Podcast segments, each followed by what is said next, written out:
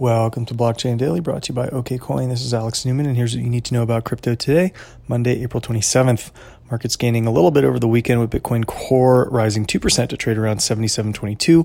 Ethereum also up a couple percent to trade around 194. Bitcoin Cash ABC flat at 239. And XRP is up 5% or 1 cent to 20 cents.